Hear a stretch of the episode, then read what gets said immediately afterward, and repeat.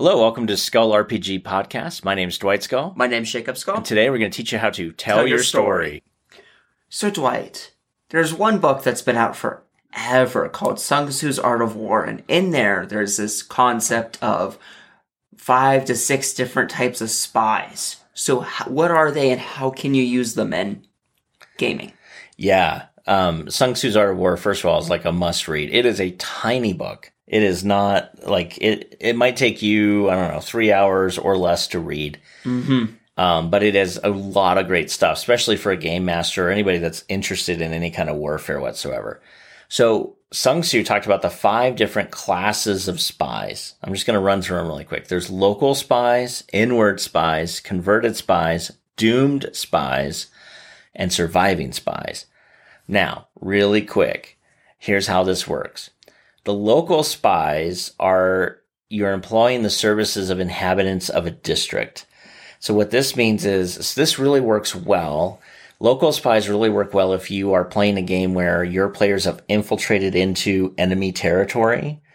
Like you've crossed the border between your kingdom and the enemy's kingdom. Mm-hmm. And now you're using people that are in the local towns and villages that are not happy with the current rulers to convert them into spies to tell so you can get information about the local areas from them. Now, that said, you might be using local spies without even realizing it. As soon as they go into a new place and they ask for information, they do a gather information check. Technically, that's a local spy. Mm-hmm. But you could do it better than that by having them maybe, um, if you think about like maybe a war film where they get stuck in a certain town because of where the war effort is, like they can't move forward, they really can't move back because there's an army surrounding them and they're not big enough to take on the army, but they are big enough to hide in this town. Those local spies could be very in really good for your players to utilize to get information, to get food, to get basic needs met and then also use those same spies to sow dissension and stuff so that you can potentially maybe break that town out of that your enemy's territory. Or have enough of the spot, uh, en- enough of the army be focused here that they can slip through the gaps of where they weakened. Exactly. And the local spies might know exactly where those are because maybe you're like the baker. You've you've actually contracted with the baker as a local spy. He knows he's delivering a bunch of food to this location, which was weird because yesterday he delivered it to that location, which tells him that chances are the army has moved and you might have a gap in where they're at, or at least Mhm. maybe there's only like 10 people there and not 100 people like there were yesterday, and you could slip through that mountain pass now Yep. and get home. So that's a local spy. An inward spy is making use of the officials of the enemy. And so what that means is you this would be more for like medium to higher level characters or at least characters that could be running into them where you have like a person who's serving the enemy as an officer or a commander or Which is what you think of when you think traditional spies. You're thinking somebody who's like the king's aide is also a spy. Yeah, someone who knows something, not just townsfolk, which is Yeah. like the top one we just talked about. The the local spies are just townsfolk. The inward spy is an official, somebody with power of some Somebody power. who has rank. So like Yeah. a soldier would have some inward knowledge versus just exactly the baker who's nearby in the town that supplies the military base. Exactly. And so the, the soldier's going to say, uh, we're hitting this part in three days because I, I know because we're drilling for it. Mm-hmm. Cool. Well, now that I have that information, I can take it back to my people. We can fortify that area. Or if we don't want to reveal that that spy is ours, we could let them hit that area, but we could move our people out so that they're really hitting maybe only hand, like two or three guys that we just don't like. And, uh, but they're not hitting our entire force there. So it's still a victory for them, but it's not as crushing as a defeat for us. Mm-hmm. Now there's a converted spy. Now this is interesting. This is when you when you find a spy in your own ranks, meaning the enemy has planted somebody in your ranks and you've converted them back to be a spy for your. So this would be what's typically known as the double agent, Mm-hmm. where you now start to use them to feed false information to the enemy as true information, but it's still true enough that it's not obvious. And so you can, um, and then also too, that spy, when they start spying on you, they come back with information from the enemy and you give them some tidbits so they look like they're still in good standing. Mm-hmm. So that's the double, that's converted spy or, or the double agent.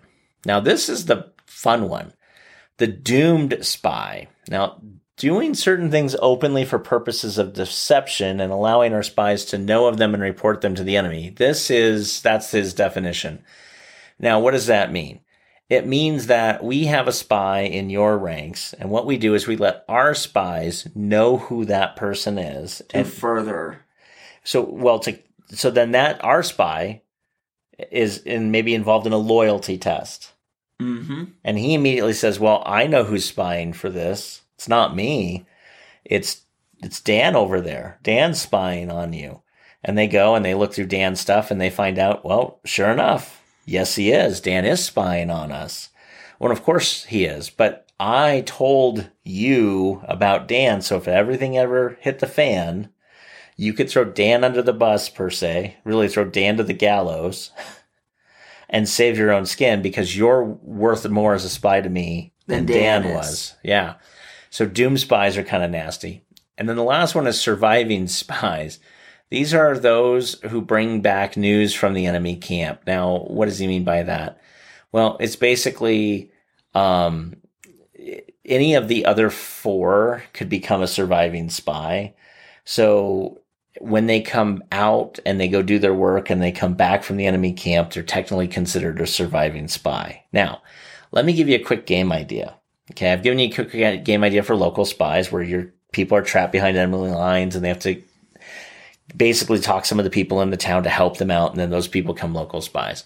Inward spies are pretty simple. You just announce that maybe there's a spy coming, or you can typically your players won't be recruiting spies typically from what I've ever seen, but you can announce that this person is a spy. Um, they do this a lot in like Star Trek. Um, some admiral tells Picard they need to go to some place right by the edge of the neutral zone and just wait an order. They see something weird coming in, they beam it on board, and oh, look at this, it's a Romulan.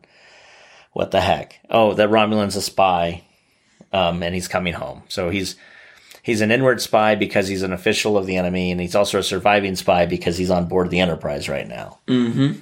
All right, cool, no problem. Then you have your double agent spies, also used quite heavily in some of those Star Trek episodes and everywhere else too. Um, so that one would be fun, is because you could uh, this one your players could discover somebody's being a spy, and instead of killing them right away, they could give them the choice. Well, if you spy for us, we'll let you live. And then they could try to do things and give litmus tests and see whether or not that spy is bringing back information like, you know, um, they give them locations for raids and stuff to happen. If those raids happen, they know the spy's still in good standing. Um, Doom Spy, the fun one I have on this is between a surviving spy and a Doom Spy, you could have this great scenario where your players are supposed to go behind enemy lines, find a guy, and their whole role is to kill that person because that person is found to maybe be a double agent for the other team. And their whole role is to assassinate that person before they give any more information over to the enemy. Mm-hmm. Um, and then a surviving spy could be the same thing, right? Where your guys have to go across enemy lines, break into an enemy camp and take back a spy because they have information that your team needs. And maybe that person was caught and is imprisoned or is being, you know, lightly tortured. Again, Yeah. s- be really careful on the lightly tortured part, but um, with certain players. And, but there you go. Yeah. Sounds good. One of the ones I was thinking of just had a little bit more time. You could have a inward spy that you are trying to break in and enter to remove him because he is trying to r- r- bring back information. So then you're having an inward spy becoming a su- surviving spy because of your players. Right. Yeah, they got to go free him. Yeah, go go the the you know, the general of that army is actually a defector, but he's stuck on that side. So you need to go Kidnap him, kidnap kidnap him Mm-hmm. in air quotes, but in reality that's part of the plan. So that is an example of spies in your gaming. Hey, thanks for listening. And for more resources, please go to skullrpg.com.